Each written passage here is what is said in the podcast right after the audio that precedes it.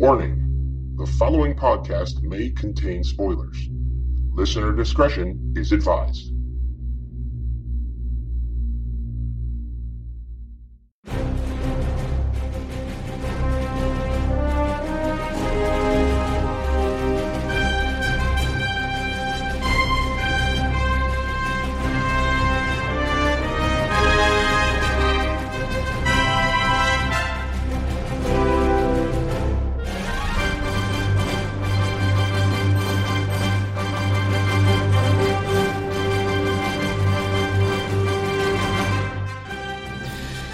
Issue 6 of DC Prime Time is now on stands. From the Showcast on Next Level Podcast Network, I am Ben Beck. And from the Caffeine Crew, I am Rob Martin. And joining us today, we have George Shaw, who is, if you've listened to this show before, he is the man responsible for the amazing intro and outro music. George is a composer and has done things such as the Star Wars Disney musical parody, which is up on YouTube and amazing. He's fantastic. He was the musical director of the Geeky Awards and has worked with people such as Stan Lee, and you've heard his music also on shows like Will Wheaton's Tabletop. Welcome, George. Hey, guys. Great to be here. Fantastic. It's wonderful to have you. Yeah. We've been looking forward to it. We feel like we have to be like, you've worked with a bunch of people that we would only dream of working with. So like, we feel like we have to be on like the top of our game this week. Okay. I just wanted to say I'm loving hearing the show, and I'm actually I grew up reading mostly Marvel comics, but I did get into Superman for a number of years. But beyond that, I got really busy with my music. And I really actually got into the animated series for DC. Oh, yeah, they're amazing, man. I think one of the greatest jumping-on points for people as far as the DC universe. Absolutely. And at that point, I stopped reading the comics. So I love how you guys sort of bring us into what's going on in the comics and kind of fill in the gaps. And that's what I love about your show. Oh, thank you, man. It's kind of been a fun process too, because Ben's the Marvel, I'm the DC. So it's kind of been fun being able to play off of each other, but we both just have so much love for the source materials across all the brands, but it's nice having somebody with more of the one background in one, so it's nice to kind of see where things grow. It's kind of cool. Exactly. Yeah, you get different perspectives too. If you somebody who's a fan of the DC watching the DC shows, but somebody who's a Marvel fan but watching these DC shows, you kind of get the different perspective of everything. But like you, George, too. Like I grew up on Superman as well. I mean, I'm a Marvel guy, but I grew up on Superman, so I have the DC ties in my background too. Definitely. Like I said, how we originally found George was Caffeine Crew originally was about a year or so ago kicking around the idea of doing a comic book podcast, which I think we recorded one, and I was hunting around for theme music like left and right, and I was just fell down a YouTube hole and I came across what is now the intro to DC Primetime, and always fell in love with the piece, which is the beautiful Superman and Batman crossover that you did as far as the arrangement, George, and being able to have you be a part of this today means a ton to me, because like I said, just hearing that and hearing the stuff you've done on SoundCloud, you're just an amazing, amazing composer. Thank you so much. I'm so excited to be here to geek out with you guys. Awesome. That's a lot of pressure for George now, Rob. Yeah, I know. I just gotta just keep piling it up. So. Way to turn it way to turn it around so it's equal pressure on all parties. All right, cool. So let's get started with things. Starting off first with the bullet points. Almost forgot for a second what the first segment was, which is where we give our 3-point rating to the shows this week, starting off with Sidekick, Hero, or Legend. And we're going to start off with this week's episode of Supergirl, episode 14, titled Truth, Justice, and the American Way. So we'll start with George on this one. On your on our 3-point scale, what would you say for this week? I give it a hero. I mean, it was a solid episode, but it was a little cheesy. And actually, it's like the previous couple of episodes were really good, and so it wasn't quite up to that level. Okay. Rob, how about you? I'm actually going to say I'm going to go with a hero as well. This show is, I think, starting to find its footing, and is the last couple of weeks we have seen them kind of pulling in a lot more material. the actors in the cast have been vibing a lot more. No pun towards the Flash on that, but it's been nice to see them kind of finding their own, and I'm looking forward to seeing where the next couple of weeks are going to go. But yeah, definitely hero for me. Okay, yeah, I'm on the same page. It's a hero for me as well. I'll be interested to hear George's opinion when we break it down a little bit more, because I've actually thought some of the past couple episodes have been where they had a lot of potential. I thought they were kind of weak, and this one I felt like they kind of find they're finding their footing as well too. So I'm going to give this one a hero at the same time. The next episode we have is the Flash, episode 15, King Shark. Talking about this episode last week, I already know where Rob and I are going with this. So we'll throw it over to George again for this one. Very curious. Sidekick, hero, or legend? So with this, I was a little bit in the middle, but I actually really did enjoy it. So I'm going to give it a legend minus. And part of that is because the last two episodes, getting to see Earth 2 was awesome. Yeah. And so...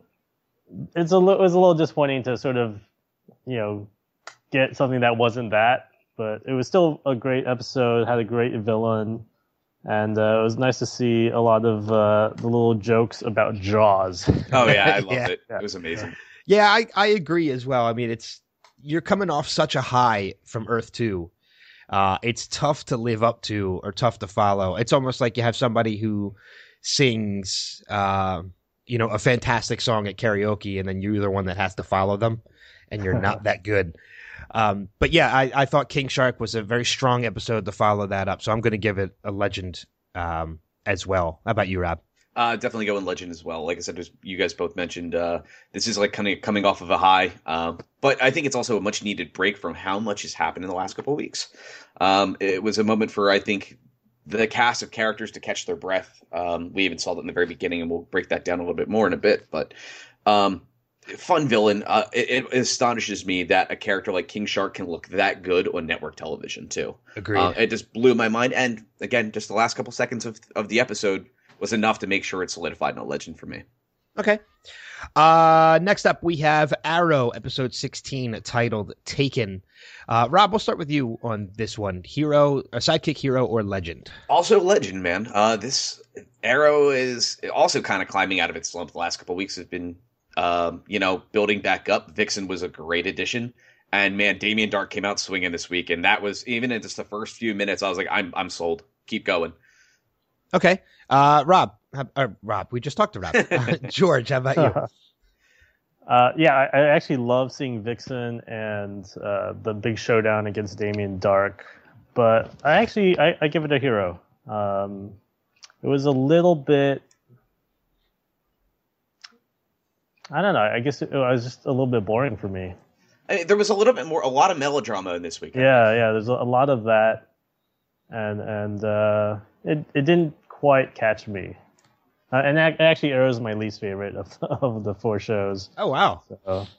So yeah, it took a while for me to actually get into it, but once I did, I got into it because of the Flash. So okay, I'm with Rob on this one. It's the melodrama, was definitely there. A couple strong moments with that melodrama as well, especially the ending, which we'll get into when we start to break it down. But I'm going to give this one a legend as well. It's this has been a fantastic week, I think, for all the shows, really.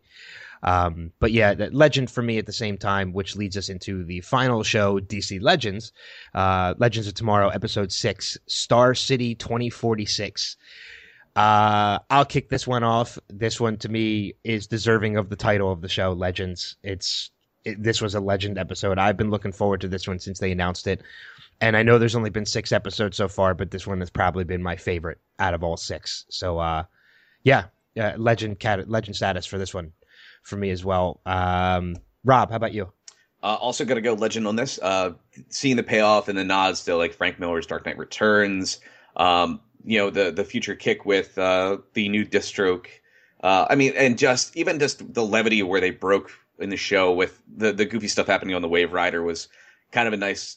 It was a nice little touching, fun moments, and it was just a really fun episode. Okay, George, I give it legend, and I love time travel. So, and I love anytime we get to see the future, And seeing kind of what happens to Star City and Oliver Queen and all that was a lot of fun. So I loved it. All right, great. So that's going to wrap it up for bullet points. And we're now going to move on to the Secret Origins section, where we break down each episode a little bit further than just what we had mentioned. And we're going to start this week, go back to Supergirl episode 14, as I had mentioned, Truth, Justice, and the American Way. Kara battles the master jailer while dealing with a second assistant at Catco and disagreeing with James over the DEO's methods. So a couple notable things worth happening. We are introduced for the first time to Siobhan Smythe, who we know in future episodes is going to become Silver Banshee. Correct. We heard... I can't remember. I should have wrote it down in my notes. I didn't take a note of it. There's a certain thing that's mentioned at the end that Nod mentions, and Kara goes to question Allura Zor-El about at the end of the episode, and I can't remember what it's called.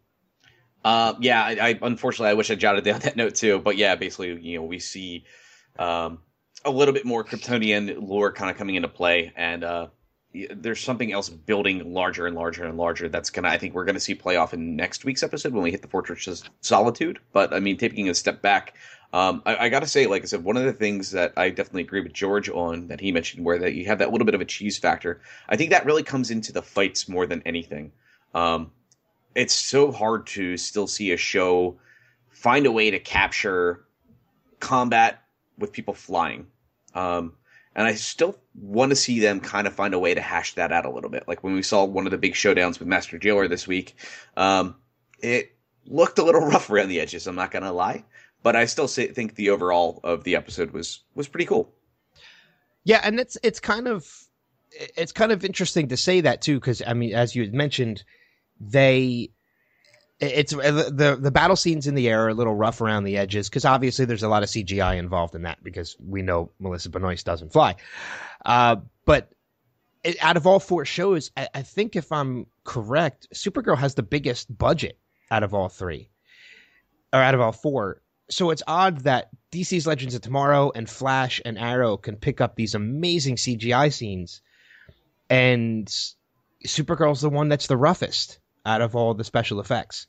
Yeah. So, I mean, I don't know. Maybe it's because there's so much more having to cause Supergirl to fly, but, DC's Legends of Tomorrow has Ray Palmer, who flies a lot, and Hawkman and Hawkgirl, who fly, and Firestorm, everybody. I mean, like, we even saw that with Vixen this week on Arrow, Yeah, that's true. So, you're right. I think it's a little sloppy with them, but I mean, even going back to the Bizarro episode where Kara faced off against Bizarro, I thought, while it was a little choppy, it was pretty well done. At least I enjoyed it. I know we had Craig on that week, and Craig Lagon's on that week, and Craig mentioned he wasn't crazy about the battle scene on that episode. Yeah. So we've seen a couple other notable things. We saw the release of Maxwell Lord at the end of the episode as well. And we're seeing a little bit of a divide between James and Lucy Lane, now because of Kara, even though Lucy doesn't know. So I think those are some of the biggest points of this episode. Let's take a step back, though. And what do we think some of the highlights of this episode were? What are some of the stronger points? Go ahead, George. I actually really liked... The fact that Agent Danvers, I forget her sister's name, but... Alex, yeah. So she is the one that actually saves the day and not Supergirl. Yeah, she's actually doing that quite a bit recently. Yeah, and I think that's one of my biggest issues with this show is the fact that it's the humans that are stepping up and saving the day and not Supergirl. Because she is supposed to be the focus. She is supposed to be the one. I understand it's building her character and she's still trying to find herself as Supergirl. But, I mean, the moment you have a human step up and save the day, you're kind of taking power away from Kara. Yeah. I think we kind of brought that up pretty clearly a couple weeks ago when they did the Black Mercy storyline where Alex was the one that kind of came in. And it does take a little something away from Kara's character. I would like to see them really start putting a lot more stronger focus, but I really like the fact that they played up on the morality of her.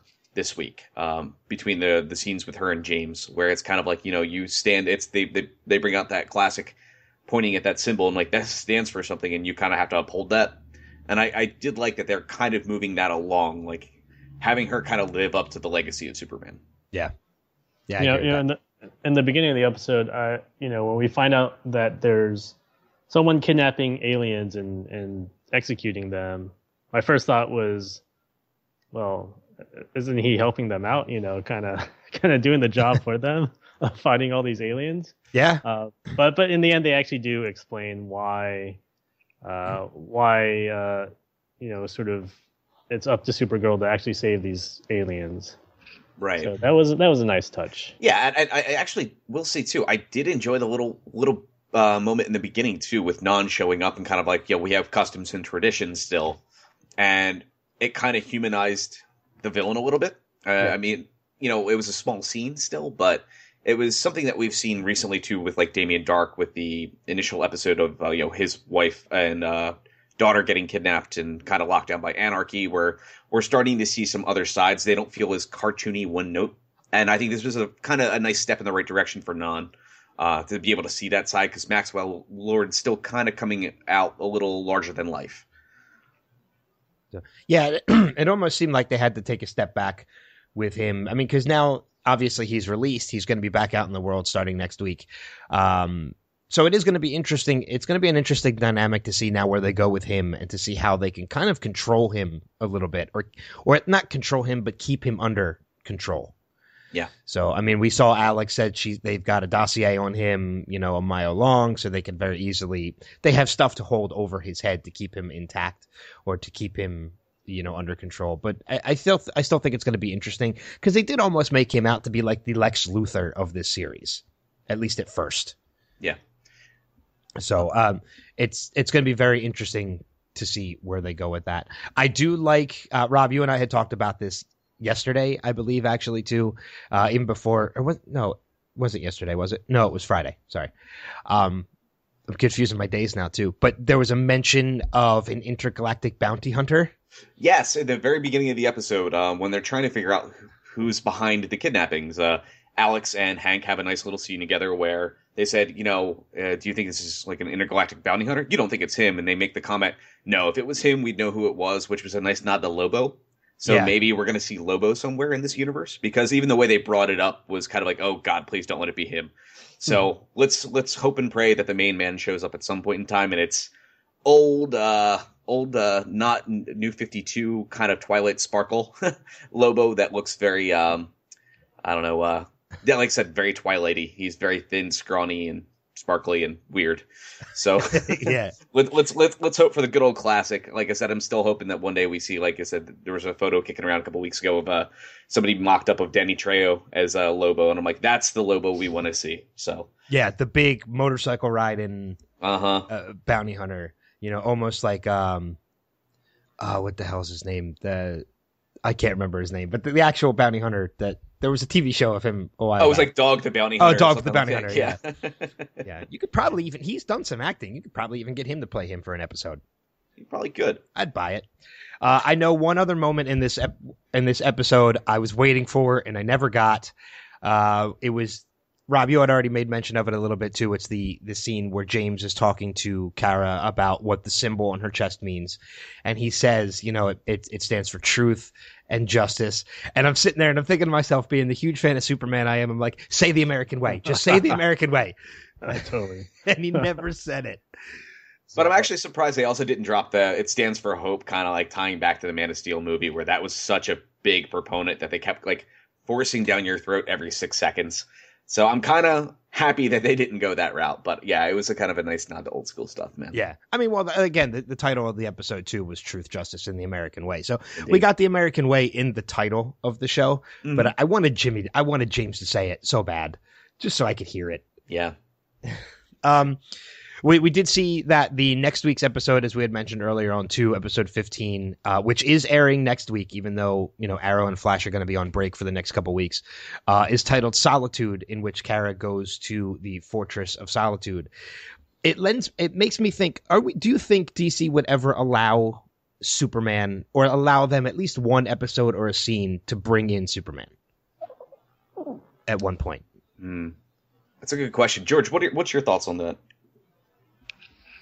I mean, I don't know what the sort of legal rights are in terms of doing that, but yeah, they got to do that at some point. Maybe, you know, a few seasons in, but that would be great to see. Yeah, I mean, like, they kind of built, like, you look at, like, Arrow, and they built to the League of Assassins and Ra's al Ghul and, all, you know, all that stuff. And it did take them time.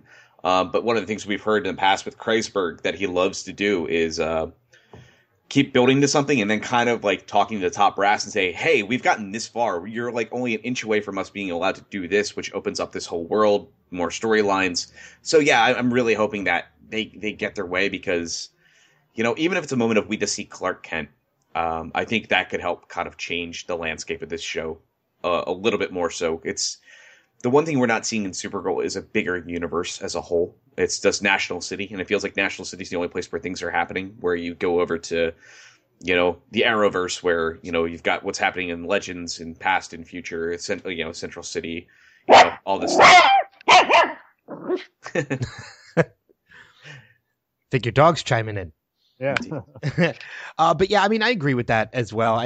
I'd like to see him come in at some point. I mean, the only thing we've gotten so far, other than the silhouette of Superman in the title sequence, is we've gotten IMs over a computer. Yeah. You know, and that's pretty much all we've gotten from Clark so far. It hasn't even been Superman. It's been, you know, it's been Clark Kent. Yeah. So it'll be interesting. I think we'll just give it like a year or two to see, you know, Batman v Superman and Justice League flop. Which I still think I'm not sold on those movies yet, but we'll talk about that later. Anything else we're forgetting about Supergirl? I think the last little moment is you're starting to see what we talked about a couple of weeks ago where we didn't seem to care too much, but that Alex and Hank and Kara relationship, there's definitely a wedge there now because of Kara still thinking that Hank was the person that killed Astra. And we all know that was actually... you know, Alex, and she even tried to break that with her in the beginning of the episode. So that looks like we're going to see this big driving wedge play out over the next couple episodes. And I'm hoping that doesn't get drug on too long. But we'll see. It's one of those wait and see moments. Yeah. Yeah. It's going to be interesting to see what happens when that actually comes out into the open, especially the way she's been cheating. She's been treating Hank. Yeah. So.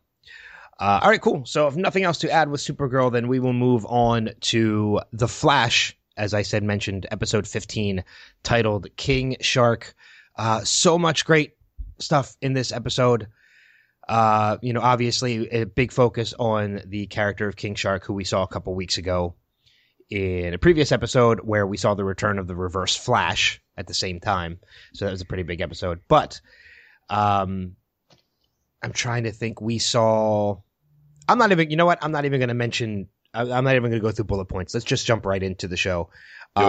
Starting off first with finding out something we had predicted earlier on in, you know, a couple issues back of DC Primetime, that Lila is the new head of Argus. Yeah, which was nice. We did get to see that pay off. We were all kind of hoping that was going to be the case. And, you know, that was her cleaning up Amanda's mess pretty much at the start of this. So, yeah, it was it was nice to see that pay out.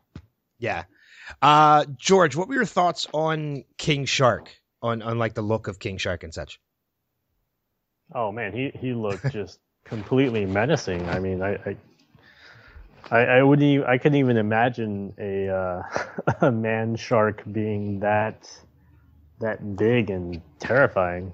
So yeah, I mean, the CG was great, and to actually see him move and how fast he could swim and sort of keep up after Barry, like, that was pretty awesome. Yeah. I think to put it, switching over to a Marvel character at the moment, I think if I saw a human shark like that, I'd wish I was wearing my brown pants because that's exactly what it would be. But I mean, the CGI to me, I mean, we saw a quick glimpse of him a couple episodes back in Flash, but I think they stepped it up. Yeah, they actually really did. I mean, I think there was only a moment or two where it had that like kind of CG sheen on it, and that was kind of a faraway point. But for the most part, man, it was just gorgeous. I mean, that, you know, we joke about the way that Doomsday looks in what the trailers we've seen for Batman versus Superman, and I'm like, man, you guys have to step it up. I mean, a TV show is probably given us one of the best looking CG creations I've ever seen. Yeah. Yeah, I agree with that wholeheartedly. I mean, it's again one of the best CGI characters I think out of any of these four shows that we've seen so far. So, and also, if you're a video game fan too, King Shark was voiced by David Hayter, which was the original Solid Snake from Metal Gear Solid. So, like, he was played that character up until Metal Gear 4. So it was kind of cool to see him pop in and voice that character. I think it was perfectly fitting. Yeah. Yeah, I agree with that. I think this is one of the first episodes, too, that we've seen in a while that we've gotten a majority of the cast at some point or another being a part of this episode. Obviously, we saw the main characters. We saw Barry, Iris, Caitlin, Cisco, Joe, Wells, but we got John Diggle and Lila coming over from Arrow. We have Jesse Wells coming over as well. Now part of it, Jay Garrick, who we'll mention that at the end, because we do see Jay Garrick as part of this as well. But a very strong episode. Yeah, I mean, even kicking it off, I love the fact that they dealt with the immediate fallout of last week. It just picked up seconds after. You got Caitlin's reaction, and that it was just them moving forward. It was a little bit of time. They didn't say how much, but a little bit of time of them just kind of coming to terms and grips with what has happened. I thought they did mention it. I thought they said it had been like about 2 months. 2 months. Okay. I could be wrong. I could be wrong about that. But seeing Caitlin go through everything, like, you actually really felt for her. It didn't come off as cheesy or anything like that. Like, you saw her kind of crumple up after losing Ronnie, now after losing Jay. And I love, honestly, on top of that, too, once that got kind of situated, her having those killer frost traits and Cisco kind of getting freaked out and kind of playing into his paranoia. And I think they had some fun with that this week. Yeah. It brings up a good point, too, that while she is cute, if you ever join Team Flash, do not date Caitlin Snow. Because it never turns out well for the men that she gets involved with. Seriously. That's definitely a death sentence. It kind of seems like it's waiting to happen. So yeah, pretty much. But I mean, you did mention they made a lot of jokes about, Caitlin being Killer Frost, especially once she found out that her doppelganger was Killer Frost, which came out from Cisco earlier on. She says she will never turn into that character. Do we believe that to be true? I don't know. I you know what? There's a part of me that kind of wants to see it still happen. I mean, because you say you'll never become that character, and she says she doesn't have the metahuman gene in her. But it turns out a lot of times that when you say something will never happen, it usually happens. Yeah. In these kind of shows. So, I mean, I'm kind of hoping we haven't seen the end of Killer Frost. Mm-hmm. Now, like, George, you love the Earth 2 stuff. So, I mean, is that something you would want to see, too? Do you want to see Caitlin kind of make that transition on Earth 1?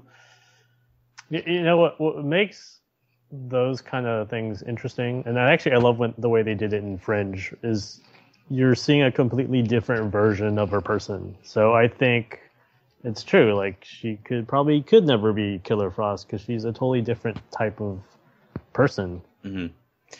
It's kind of like, I don't know if you guys have ever been a fan of old school, like Joss Whedon, like Buffy and all. Like, oh yeah, there's a part of me, like, after you get past, like, like last season we had Reverse Flash, now we have Zoom. Who's the big bad for season 3? And kind of, if they ever got to that point where they had her fall down that well, it's kind of like the evil Willow you get in the end of season 6 of Buffy. Like a character that you've come to love and enjoy, like, watching week after week.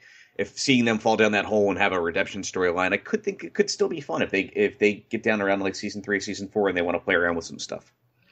If they did that, though, I think it would probably make more sense, though, to have it be Cisco, because we already know Cisco has that gene, right? Whereas Caitlin says she doesn't. So, I mean, it would make more sense for it to be Cisco.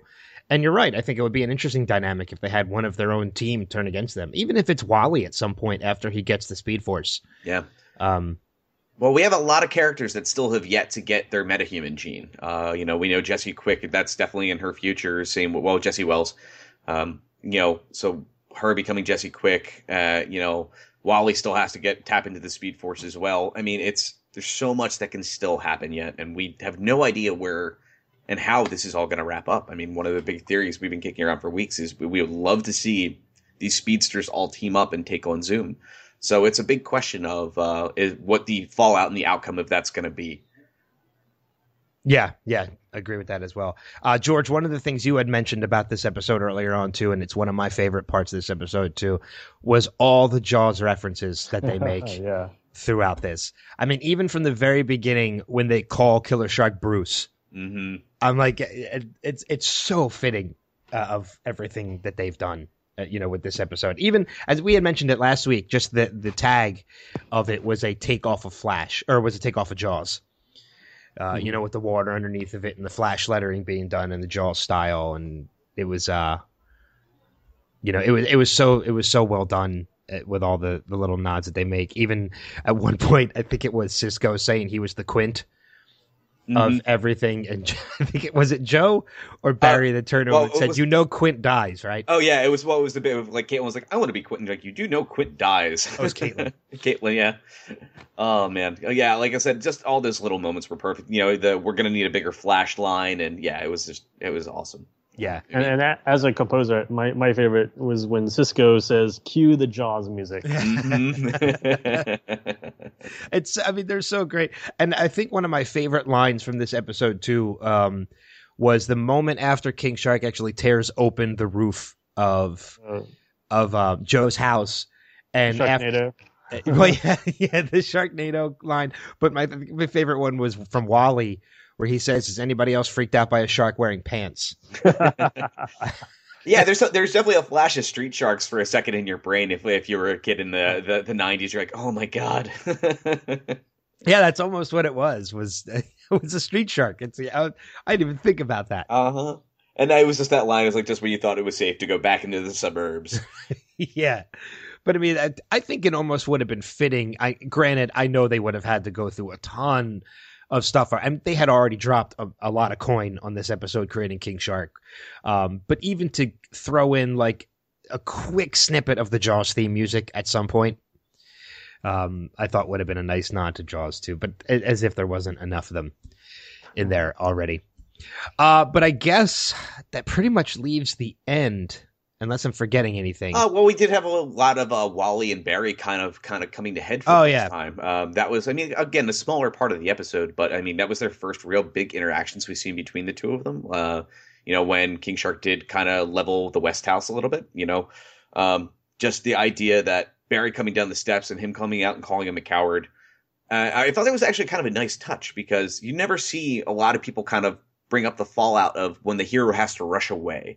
And I love that it brought up that quality of Wally, kind of him being really kind of perceptive of what's going around and what's going on. Yeah. I'll pose this question to both of you, because I have my own personal opinion about this as well. But who do you think Wally would get along with? If Wally were to ever join Team Flash, who do you think he would get along with the best? George, how about you? Who do you think you would get along with the best? Because I have my own personal opinion about this. Probably Cisco. Okay, because Cisco's the guy who's going to help him like be even faster. Yeah, that's my take on this as well. Is I think him and Cisco would be almost like a form of like really, really good friends and close. Rob. I can see that as well. Cisco's kind of where I was leaning, because I could see him kind of like, okay, I broke, Mach 2, he's like, we got to get to Mach 3, and them just geeking out about speed and what to do and them playing with gadgets constantly. It just seems right and fitting. But, honestly, though, too, I'm kind of curious, because we haven't seen a lot of Jesse yet. We saw a little bit this week. I could also see something kind of form between Jesse and Wally a little, just from what we've started to catch from her. Yeah, I could see that. I almost thought of a relationship between Jesse and Cisco, honestly.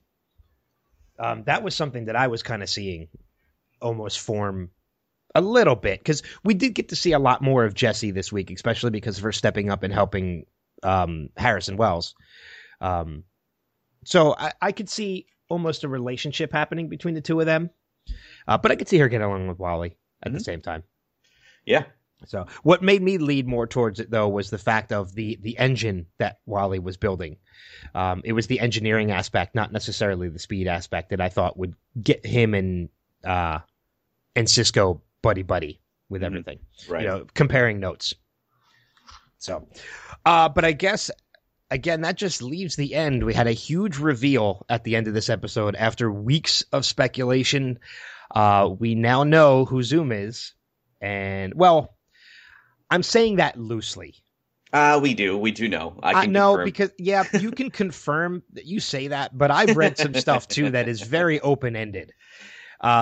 That doesn't necessarily say what you're saying. So it's, you were also convinced that the man in the iron mask was Wally. So I was. I mean, I'm, you know, I'm changing my tune on that, but I think let's just get into it. Let's get into our unveiling of Zoom here. Well, we find out by revealing the mask that the character underneath is, I'm going to say Teddy Sears, mm-hmm. Because we're led to believe that it's Jay Garrick, a.k.a. Hunter Zolomon, a.k.a. somebody else. I don't know. I'm not completely convinced. We know it's not the good version of Jay Garrick, right? Because he's holding him in his arms. I still have an inkling that Jay Garrick may be working for Zoom, but we don't know yet. I still think that the man in the iron mask is Jay Garrick.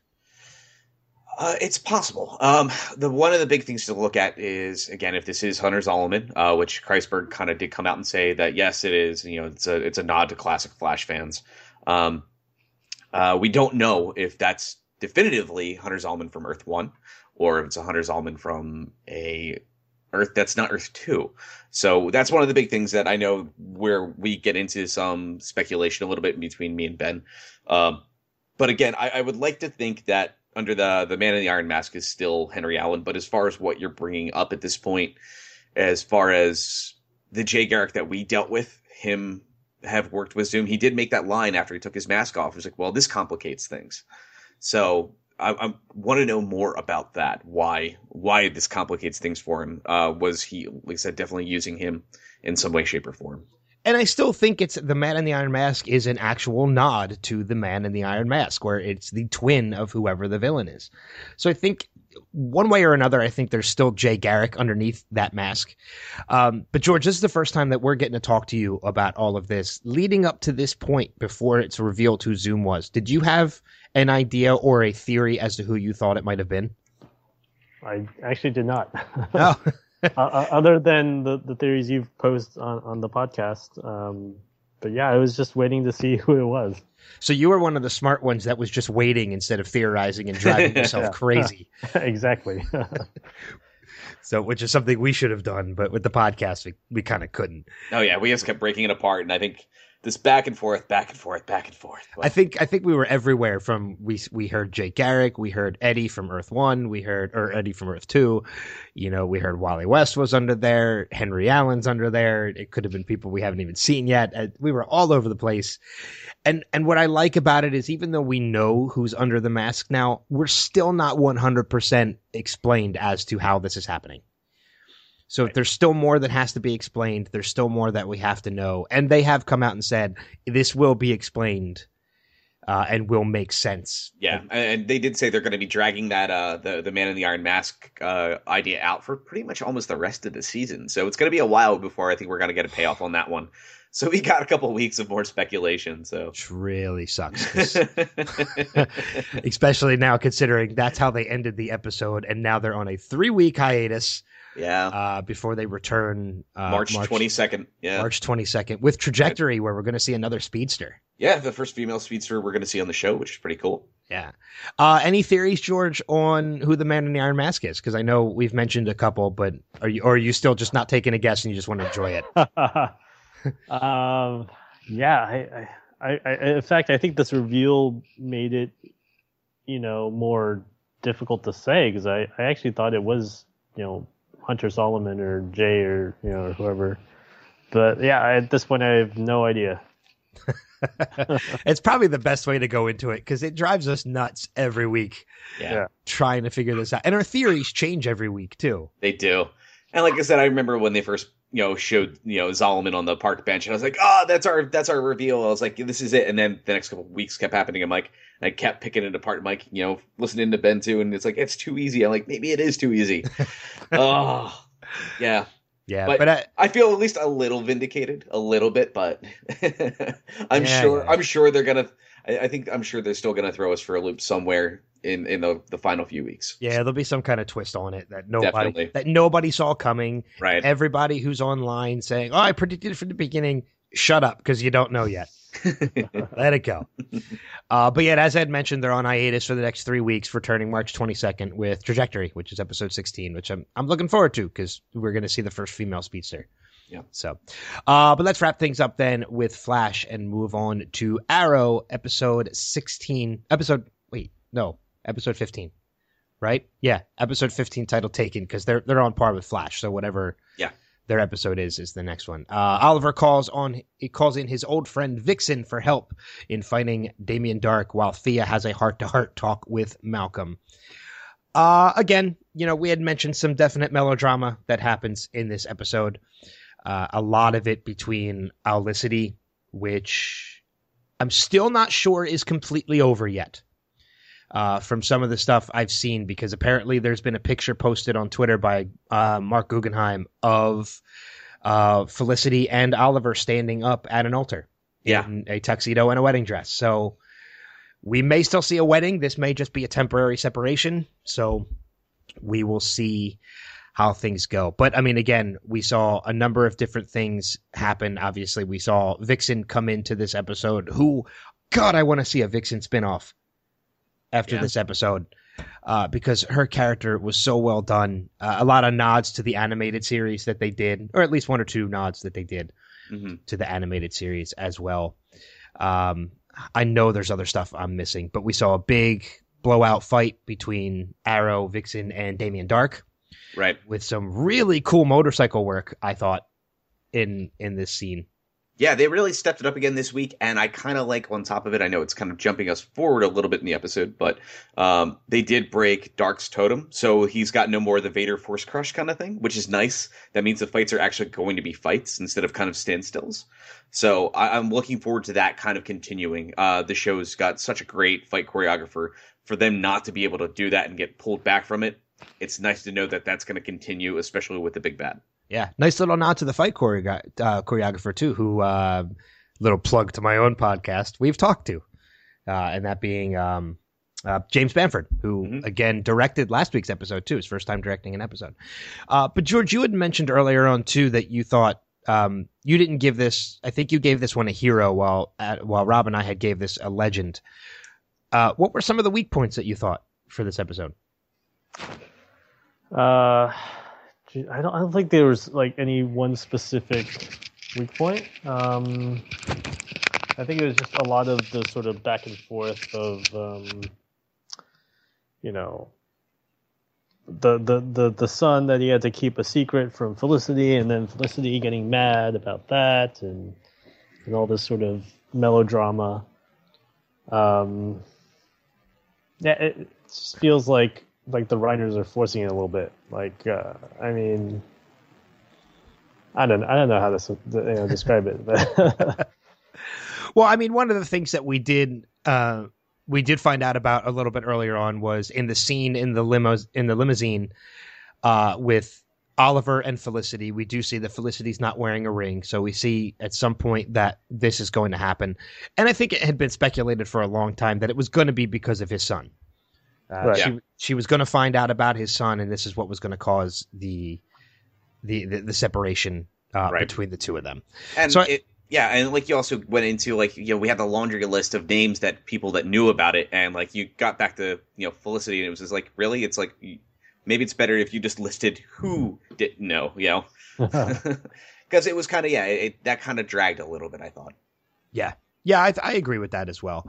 I do know that I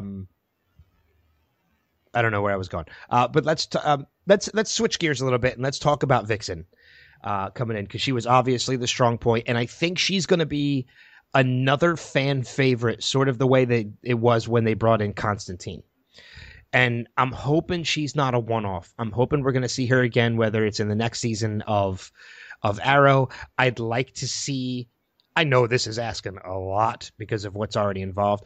I would love to see her and Constantine join the cast, either of Arrow or Legends of Tomorrow, and become part of that team on Legends of Tomorrow. I think Legends is the right place for Vixen. You know, if she got a good response, I think, from the fans. and from the audience in general. I think Legends is a perfect place to send her over to. It doesn't bog down Arrow too much. Because, again, you're dealing with a fairly large ensemble already. So, and none of them have superpowers. Yeah. Really.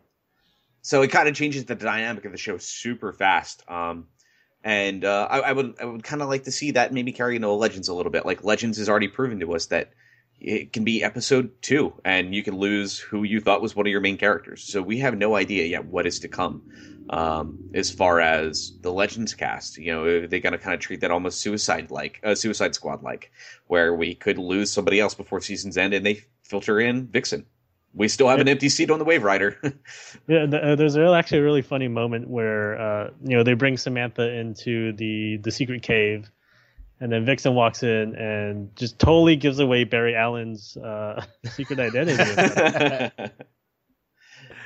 I missed that. I must not have picked up on that when they did that. Yeah, they totally did. It was when she was sitting there holding the figure, and he's like, "Please don't tell Barry."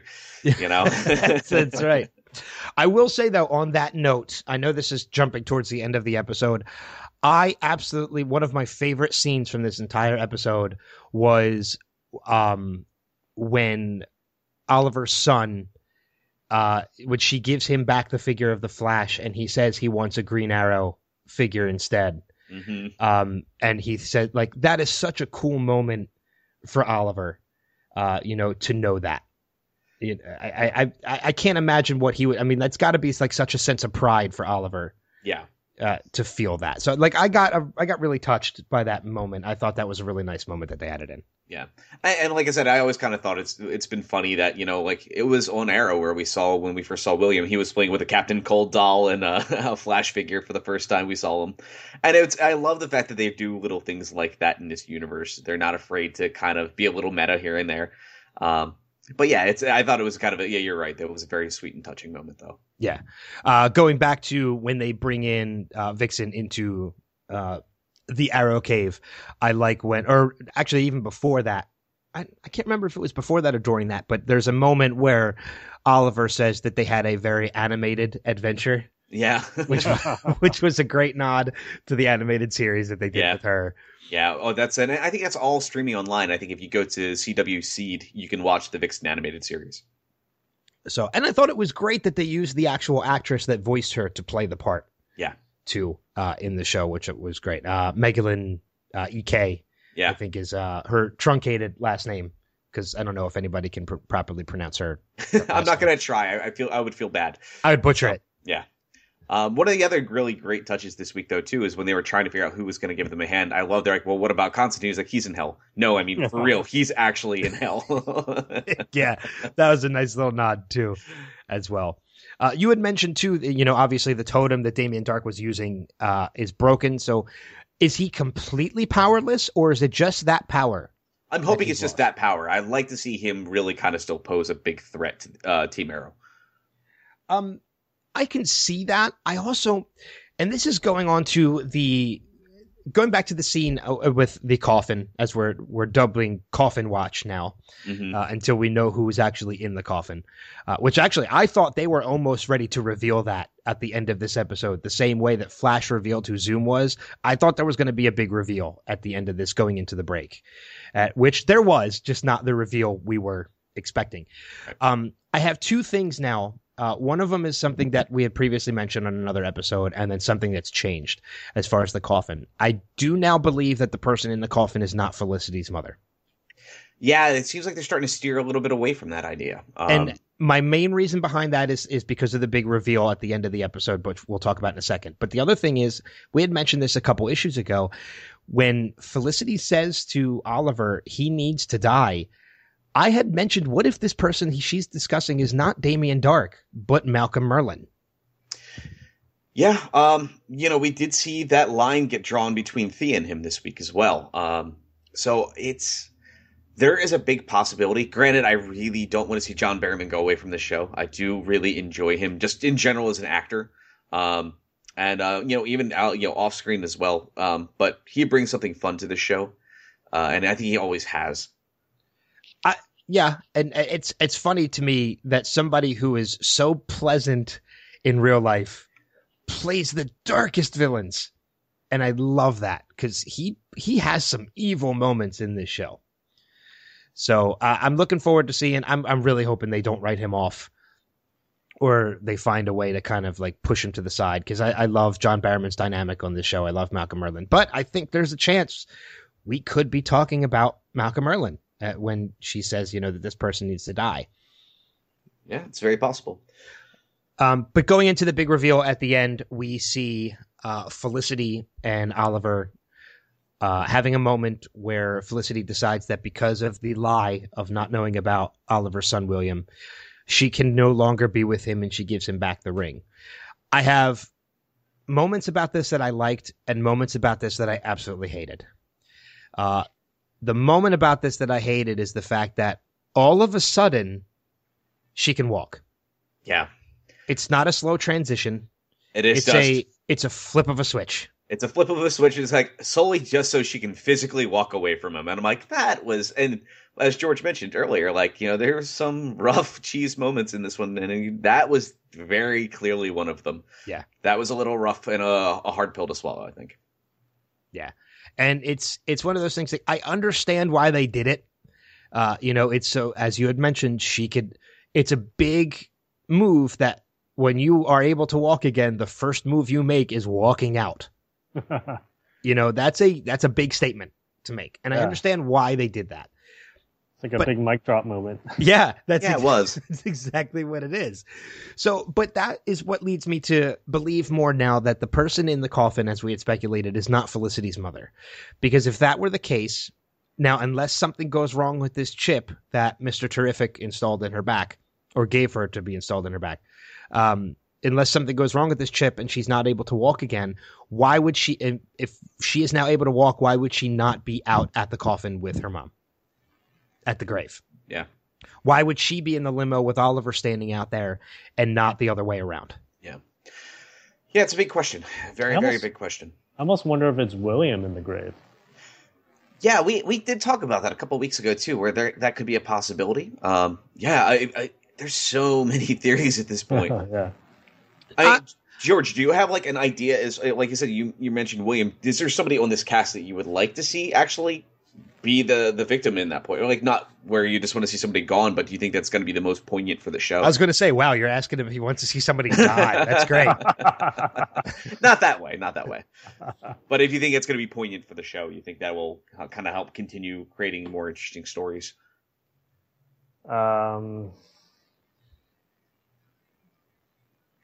I don't know.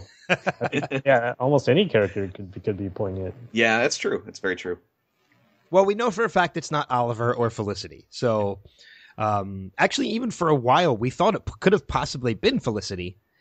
And then she got shot and we realized it was too obvious. And then a couple weeks later, we saw her in the limousine afterwards. So we knew for sure it wasn't Felicity.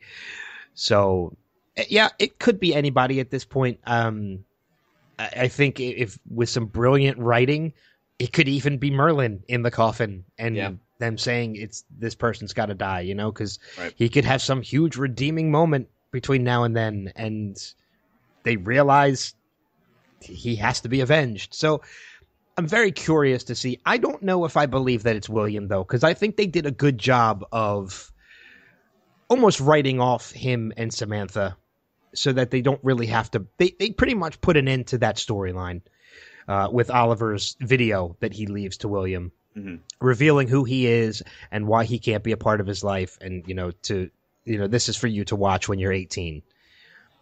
So I think they did a good job with completing that story.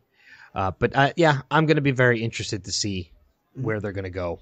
Yeah, and I think the only real last big point that we have for this episode is we got kind of an idea where the flashback stuff's going. Kind of is a loose term, I think, in this one. We've been building up to something, but at least we know that is at least finally happening. Sounds like, you know, there's that supernatural place. We saw the one guard that Ollie was responsible for the death of a couple weeks back kind of come back as a spirit, kind of them doing the whole idea that you're ready to kind of go into the next step. Got more of the little tattoo, would you glow, and that was about it. And then it kind of, like you said, you know, it's still, unfortunately, though, has not been very interesting. I would have loved to have gotten a lot more time with Vixen on screen this week than the focus there. Yeah, And I also think that I'm still tired of the flashbacks. I think one every once in a while is good. I don't think we need them every episode. I mean, I understand that they're trying to tell a story, but I don't know. I'm still not sold on them, especially now with the mystical aspect of it. And they're going into this cave and such. Granted, this flashback revealed a lot more and kept me more interested, but I don't know if we necessarily are sold on them. Yeah. So, but obviously, Arrow returns on March 23rd with the episode Broken Hearts, in which we're going to see the return of Cupid. Yeah. Coming back as well. So, but with that being said, we'll wrap up with Arrow and we'll move on to the final show of the week. DC's Legends of Tomorrow, episode 6, Star City 2046. My favorite episode of the entire run of this show so far. Deemed legend by all three of us. There's a fourth person. All three of us gave this a legend, and definitely deserving of this as well. The gang returns to malfunctioning. Malfunction sends the Wave Rider to 2046 Star City, where the team faces a future in which they fail to stop Savage and return home. A lot of nods in this episode, I feel. Obviously, we're meeting Connor Hawke for the first time, who is not Oliver's son, but is Diggle's son. Mm-hmm. John Diggle Jr., yep. We're getting to see a future version of Deathstroke, who also happens to be the son of Slade Wilson. Yep, Grant Wilson. And it has a very Escape from New Yorkish vibe. Yes, it really did, and I loved that. Oh my god, it made me so happy. To this episode.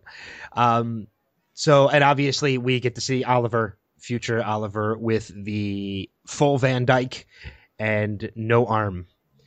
So it's going to be very... I loved this episode for many, many reasons, but I think on top of the Escape from New York vibe, I also think it's a nice nod to... And granted, this is going into the Earth... the new 52 version of DC. I think it's a nice nod to Earth 3, which is the crime syndicate. Yeah.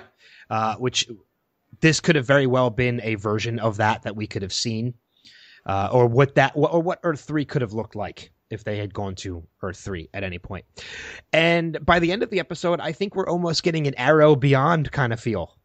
Yeah. And, that's one of the things, like, we all said one of our favorite things, too, and George brought it up as well, is this time travel stories, especially when we get to see the future, is always very unique. And it's sometimes not just going, hundreds of years forward, but the idea of just jumping 30 years ahead kind of idea, and seeing how much has happened. And especially knowing that most of the cast of Arrow in this timeline are either gone or dead. I mean, we didn't get a lot of distinctive things. We know Diggle was killed. And they kind of left it to the idea that everybody else is either just left Star City or have potentially been killed. I think where they mentioned that Detective Lance was killed in the uprising, but it was, there was a lot happening here. There was an absolute ton happening here. Yeah. George, what were some of your favorite moments from this episode? Oh, I love the, sort of disagreement between Snart and Mick. Mick wants to stay behind because this is his world. He gets to be the head of a gang. And then Snart wants... I think he has bigger plans for himself.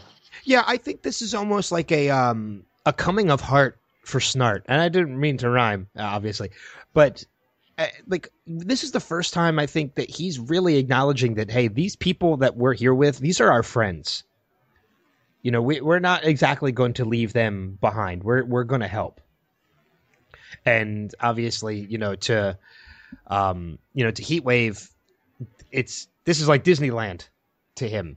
Yeah. Because he is the big baddie here. He is the runner of, he's the ruler of the gang simply just by taking out the guy.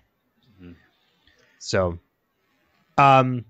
it was a nice nod to see in the very beginning of the episode, jumping back to the beginning, Smoak Technologies on the building. So we know, obviously, with Ray gone, Felicity stays in charge of Palmer.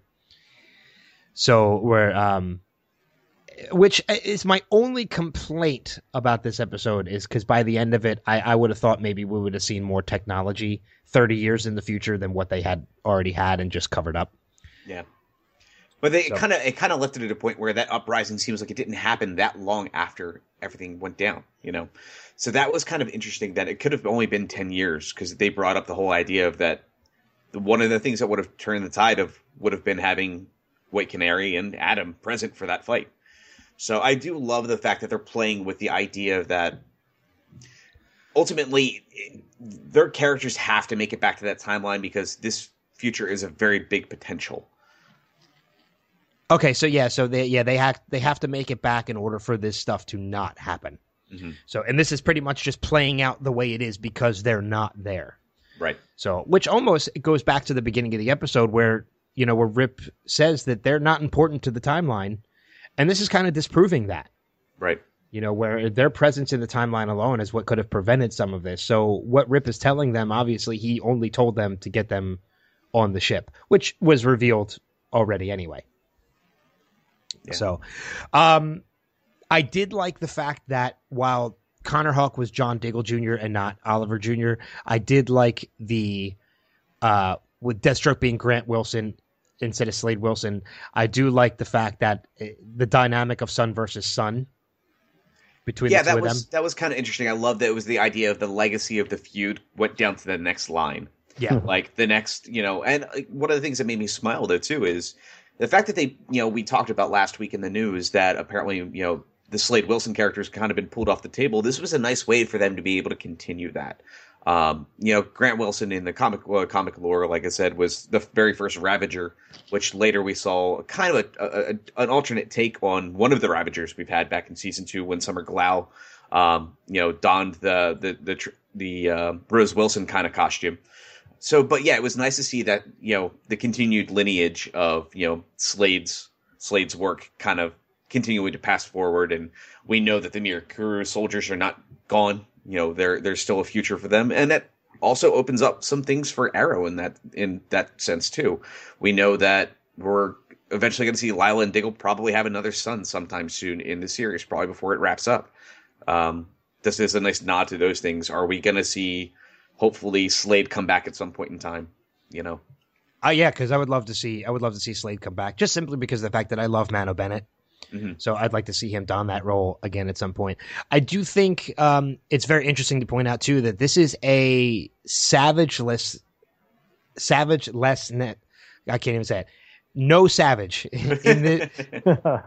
this episode. We do know that this is a world where they never stop Savage, but Savage actually isn't in this episode. Right. So, yeah, and that's a big part, too, because we did see, you know, the very future Star City where everything's war-torn, that it was all because of Savage, and here we know it has nothing to do with them.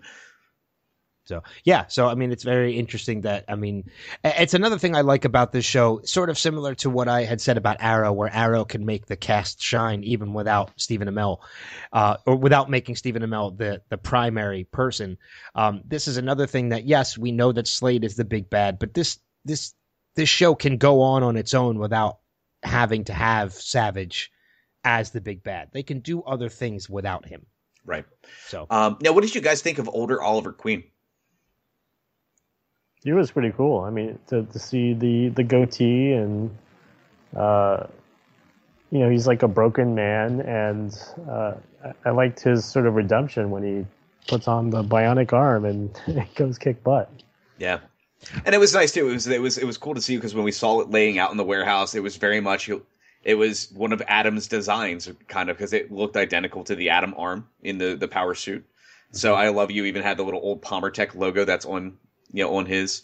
That was pretty cool to see that continue to carry on. So it was nice to see them find a way to tie that together, which again, another nice nod to the follow up to the Dark Knight Returns, with Oliver actually donning the robotic arm in that universe. Yeah, I think another thing, too, is worth pointing out is the writers originally, when they did the show, and Rob, I was telling you a little bit about this earlier on, they weren't sold on Stephen Amell playing future Oliver.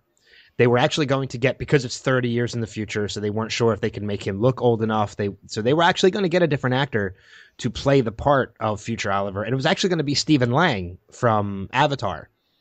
was the original person they were going to get to play future Oliver, who could have pulled it off. But I think it's appropriate that you had Stephen Amell don the beard and the makeup to make him look 30 years older. And yeah. I think it worked out. I think it worked out great. I loved seeing the future version of him. Yeah. And it's worth noting, are we going to see future versions of maybe some Flash characters down the road? Well, one of the big things that this episode kind of opened me up to was, back on season one of Flash, we have that newspaper of that Flash, missing in crisis, 2026. And my big hope is that somewhere along the lines, we're going to see another future episode of that crisis actually happening. And that's where the disappearance of the Flash happens. And we'll see that in Legends of Tomorrow. So I'm really hoping... this was a nod to where that's going to go. I wasn't even thinking about that. I didn't have anything in particular in mind, but other than the fact of maybe Barry's twins.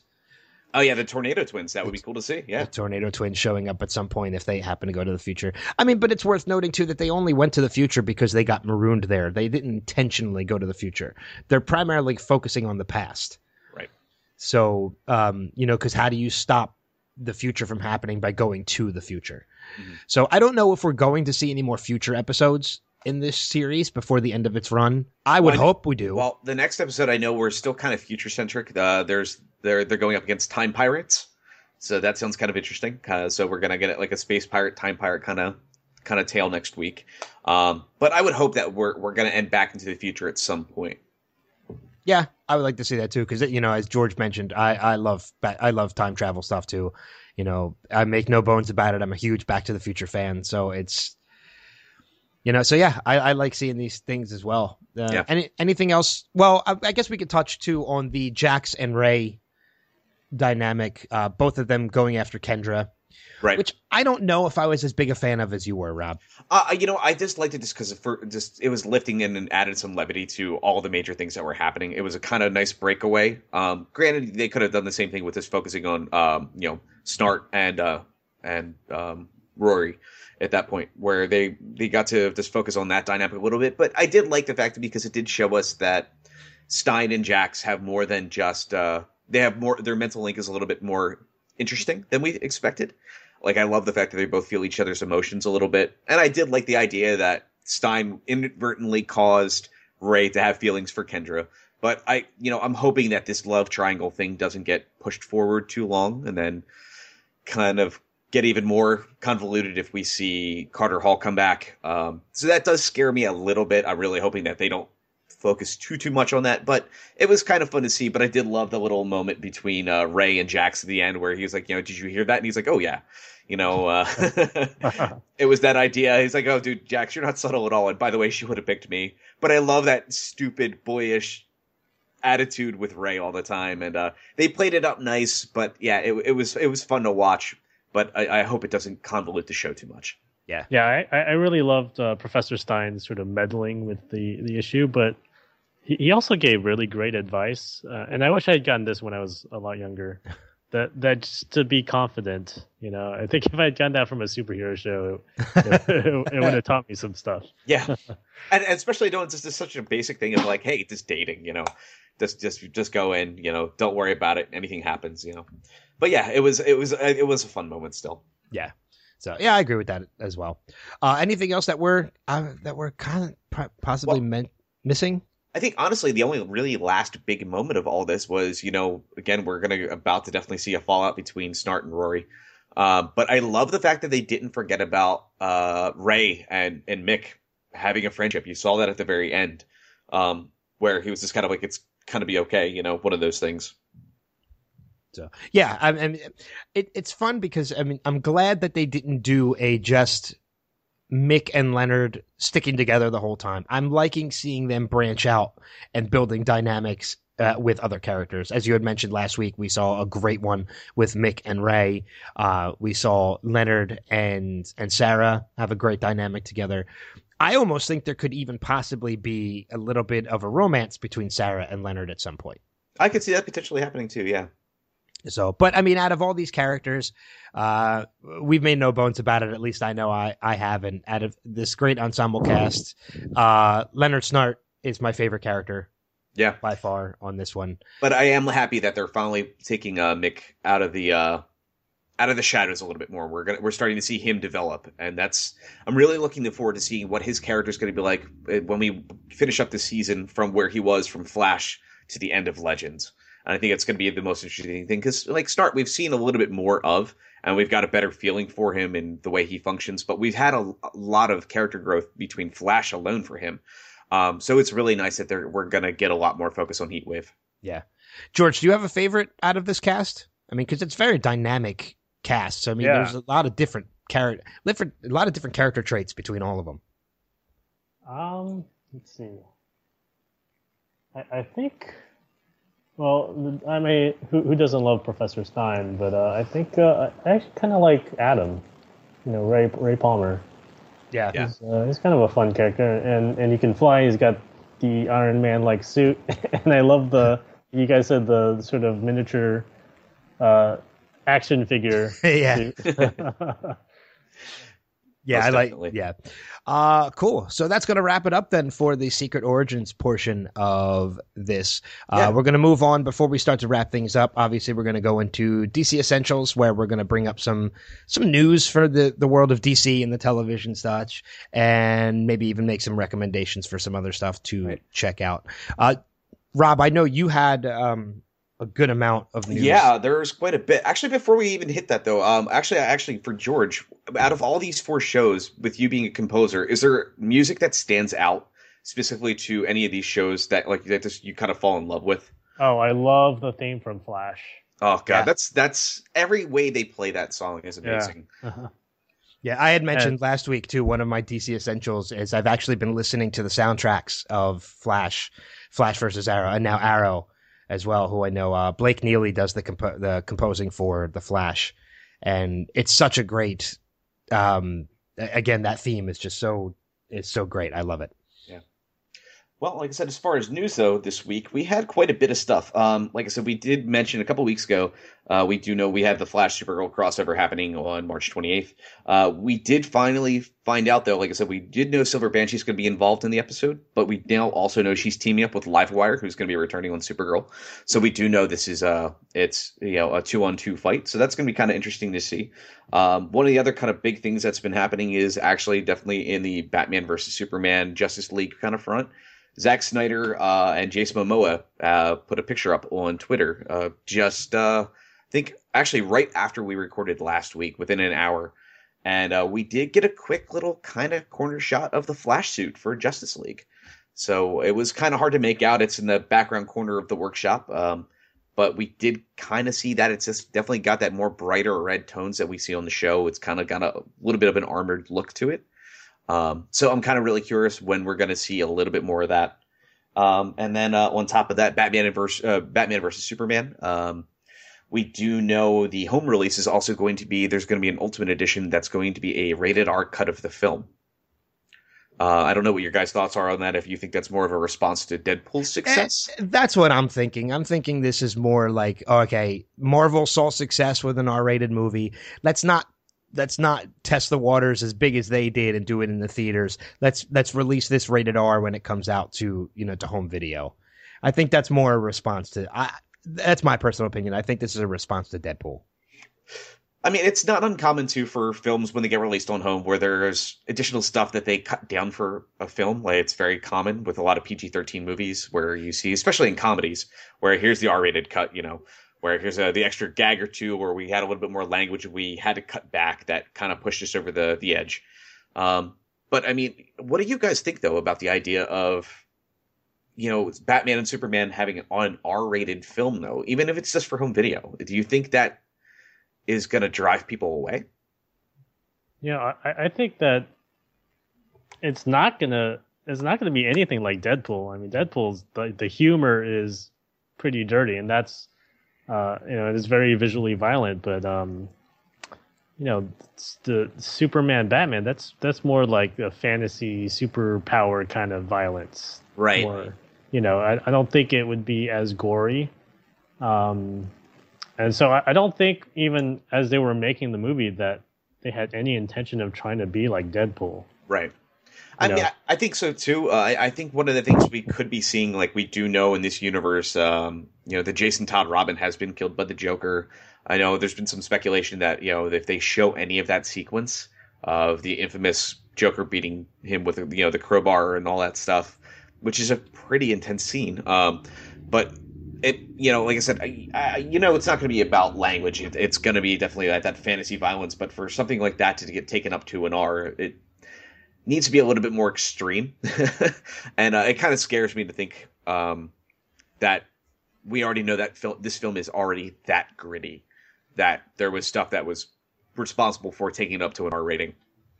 Well, see, this is one of my initial issues with Man of Steel, too, was the amount of violence in a Superman movie. That was one of my biggest issues with Man of Steel, is because at least in Man of Steel, it was because of the general populace being around and the disregard for the general populace.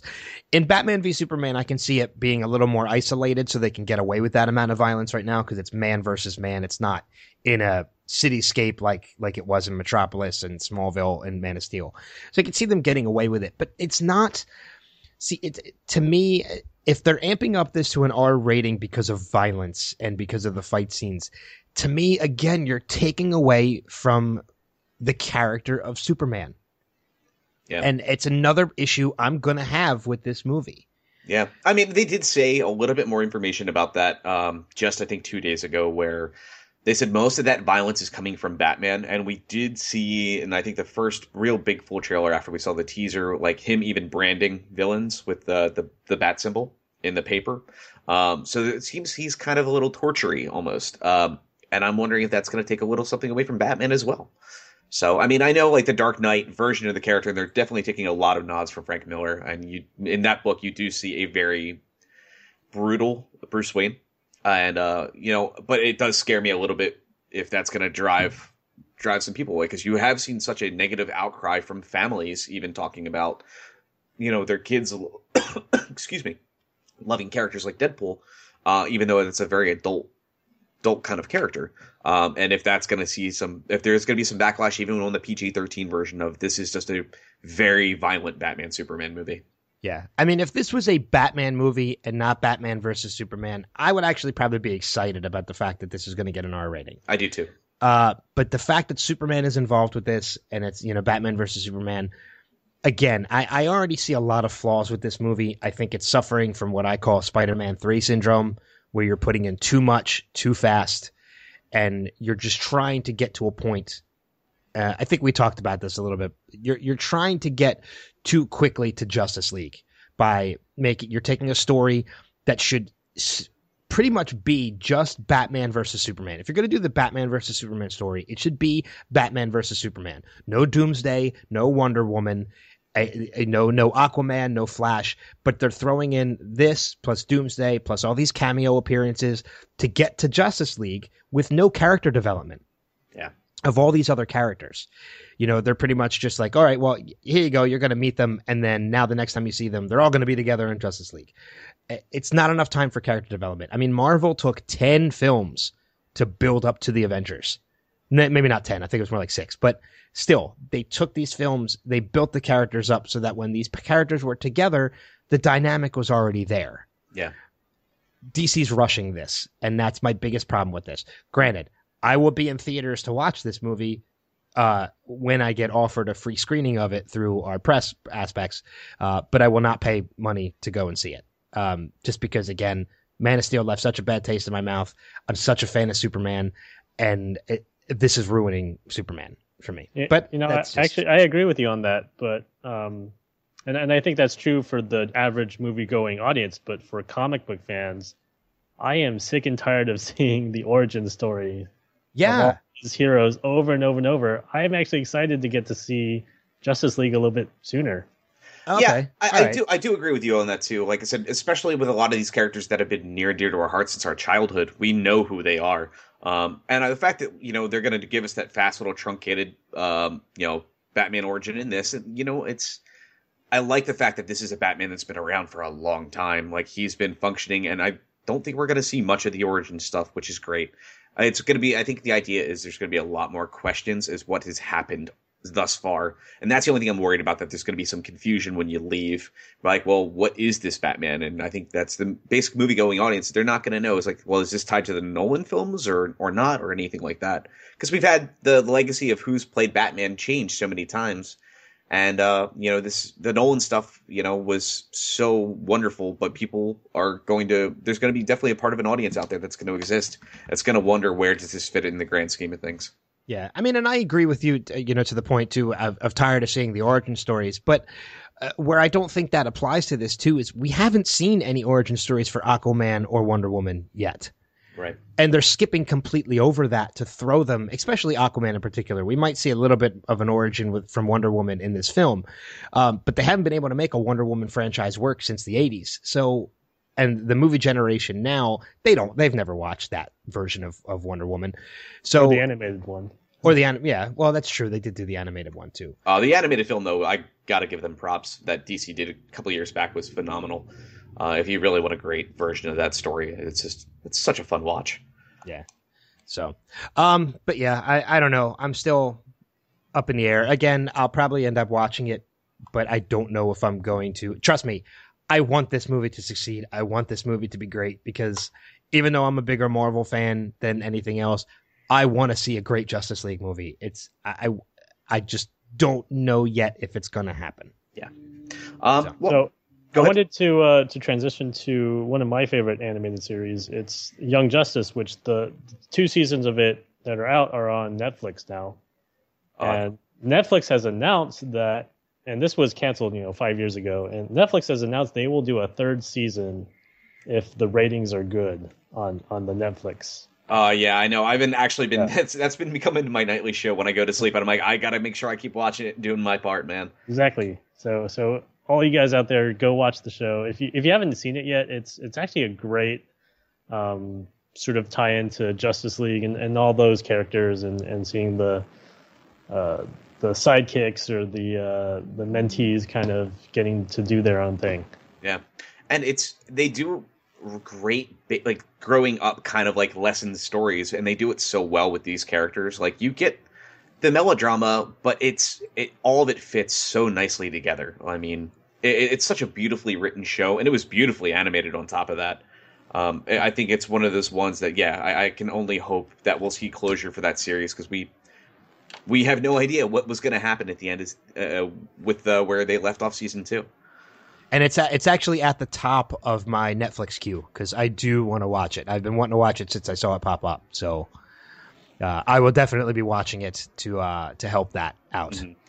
Yeah. And now, as far as the rest of the news for the week, there was only a couple other small little tidbits that were worth mentioning. DC Entertainment has released the DC All Access app, where they're going to be kind of pulling all their news together. It's available on Google, the Google Play Store, and iOS, where they're doing videos, trailers, and then just general news for comic books, TV, and films. So if you're trying to keep up with, aside from just listening to us for the shows or going to places like IGN, comicbookmovie.com, and so forth. So it's a nice little app. I loaded up this the other day. It's nice little infrastructure. Beyond that, though, too, we do know for gamers out there, Rocket League is also getting the Batmobile on March 8th, which it looks like it's the Batman versus Superman Batmobile. And we also do know, if you are a player of that game, when you do score, you will have an exploding bat signal that flares up whenever you score a goal, which I thought was a nice little touch. Just played Rocket League for the first time over the weekend. Yeah. And it is a great game. It is a ton of fun. So it's kind of cool to see that they're bringing that. And then the last piece of news for this week was Regal Entertainment, theater franchise that's Edward Cinemas and all, has announced the ultimate ticket for Batman vs. Superman, which is going to cost $100. It is a little metal embossed card with the logo of the film. You're going to get your name printed on it. That will be a limited edition. I think there's only going to be, 5,000 of them, I believe, sold, which are going to go on sale Monday, and so tomorrow. And that will allow you one viewing every day in any format, whether it's IMAX, the RPX Cinemas 3D, standard edition, through the entire run of the film. So you can actually go see the movie every day? Every day, in any format, once per day. Any format of your choice for $100. And again, limited edition. I believe it's an exclusive that's going to be available on comicbook.com. which is a great news source for most of this stuff. And so if you're interested, I think they go on sale first thing tomorrow morning. So if you do want that and you do hear this podcast, definitely jump on over there. It's a, if you're really, really pumped for this movie and you think you're going to be seeing it a ton of times, just 5 showings in IMAX or 4 showings in IMAX pay for it right off the bat. So in other words, something I probably would not be buying. Exactly. Exactly. The only other piece of news that I have as well, too, is we had mentioned last week that Vanessa Hudgens had signed on for NBC's DC comedy Powerless. And this week they just added 2 new actors, being Danny Pudi from Community and Alan Tudyk from Firefly. Yeah. So I think the dynamic of those two together is actually going to be really cool. Yeah, and we were saying we were worried about that show, and just those names alone, I've really got high hopes now. Yeah, I do too. I really hope they do it well. So, because I'm going into this with a completely open mind. I'm not familiar with the Powerless series, so actually, this is just something new that they're doing. So, oh, okay. I thought this was something based off a comic book. The only thing that's close to we mentioned last week was Marvel's got a series called Damage Control, which is the same premise for the most part. Okay. But yeah, this is the kind of DC take on it. But again, having Abed and Wash bickering back and forth about destruction on in Metropolis and dealing with insurance problems because of fallouts from battles, I think could be a lot of fun. I think so too. I think that could be it. George, anything you can think of off the top of your head other than Young Justice that you think people should check out? Like something that you're a fan of that you think people would like? I'm just going to stick with the Young Justice thing for now because I'm hoping we get a 3rd season. And I want people to watch it. Okay. Cool. Well, then you know what? On that note, too, then I'm going to say Young Justice as well. Even though I haven't seen it, we're going to help push it so that to get that 3rd season. So I'm going to say Young Justice as well. I'm going to start watching it this week. And I'm going to say it as well, too. So I think Young Justice all around. Works for me. So, yeah, I guess that just about wraps things up then for this issue of DC Primetime. Yeah, like I said, this is obviously where we talk some shameless plugs, and because we have George on. George, I know you've got some things in the burner right now that you're working on. I know you're doing a follow-up, I believe, to the Star Wars musical Disney parody that you did. That's right. I am running it right now, and hopefully by the end of the year we'll have it out on YouTube. And if anyone wants to check that out, it's at starwarsmusical.com. Actually, real quick, can you give us a little history on how that kind of came to be? Because when we saw that, that was just amazing. We were in tears laughing and we loved it. Yeah. So when Disney announced that they were purchasing Lucasfilm, of course I got excited and wanted to do something to kind of poke fun at it, and came up with the idea of turning the first Star Wars: A New Hope into a Disney musical. Nice. And you guys actually have looked like the hand painted backgrounds and all to kind of really match the styles and absolutely. Yeah, it's gorgeous. And now, like I said, I did see a teaser poster that was what was it? The Empire's New Groove. It was that's right. I love the shot. It was the Luke Skywalker and the Tauntaun back to back. Just that nice mirror of Emperor's New Groove. It was just That was awesome. So you said end of the year you were saying most likely though? Yeah. Awesome. That's fantastic. Anything else going on for you? There's always stuff going on, but there are a lot of comic book fans out there, check out my song that I co-wrote with Stan Lee. It's called Ode to Geeks. It's on his YouTube channel, but if you go to my website, which is georgeshawmusic.com, my last name is SHAW, you can find links to that and the Star Wars musical and all my other work. Fantastic. And you're on Twitter as well for people to be able to follow you? Yeah, so Facebook and Twitter is also George Shaw Music. Awesome. So, yeah, that's, again, such big fans of that Star Wars parody musicals, too. So it's I'm looking forward to seeing what the next one's going to be when it comes out towards the end of the year. Yeah. So, but George, thanks so much for joining us. Hopefully, later on towards the end of the season, we'll start plugging some more of your stuff as it comes out and even have you on again. Down the road. I'd love to be back. Yeah, fantastic. Yeah. It was a pleasure, man. Oh, yeah. Before we get out of here, a couple cheap plugs of our own. Again, you can find me on the Next Level Podcast Network, which you can find at facebook.com/Next Level Radio Online or on Twitter at NXT Level Radio. Yep. And you can always find me on caffeinecrew.com, and you can always email me as well at thecaffeinecrew@gmail.com, Caffeine Crew on Facebook and Twitter as well. If you have anything you also want to see us do during the break times, shoot us a message. We're always up for some stuff. All right, that's going to wrap things up then for this issue of DC Primetime. Even though Flash and Arrow are on break, we still will be back next week with another episode to talk Supergirl at DC's Legends of Tomorrow, and maybe even a few surprises along the way. So you're going to have to tune in over the next couple weeks, even though these shows are on break, to see what we have in store for you. But that's going to wrap things up. Until next week, we will see you guys around the bend. Take care. Take care. Thanks. Bye.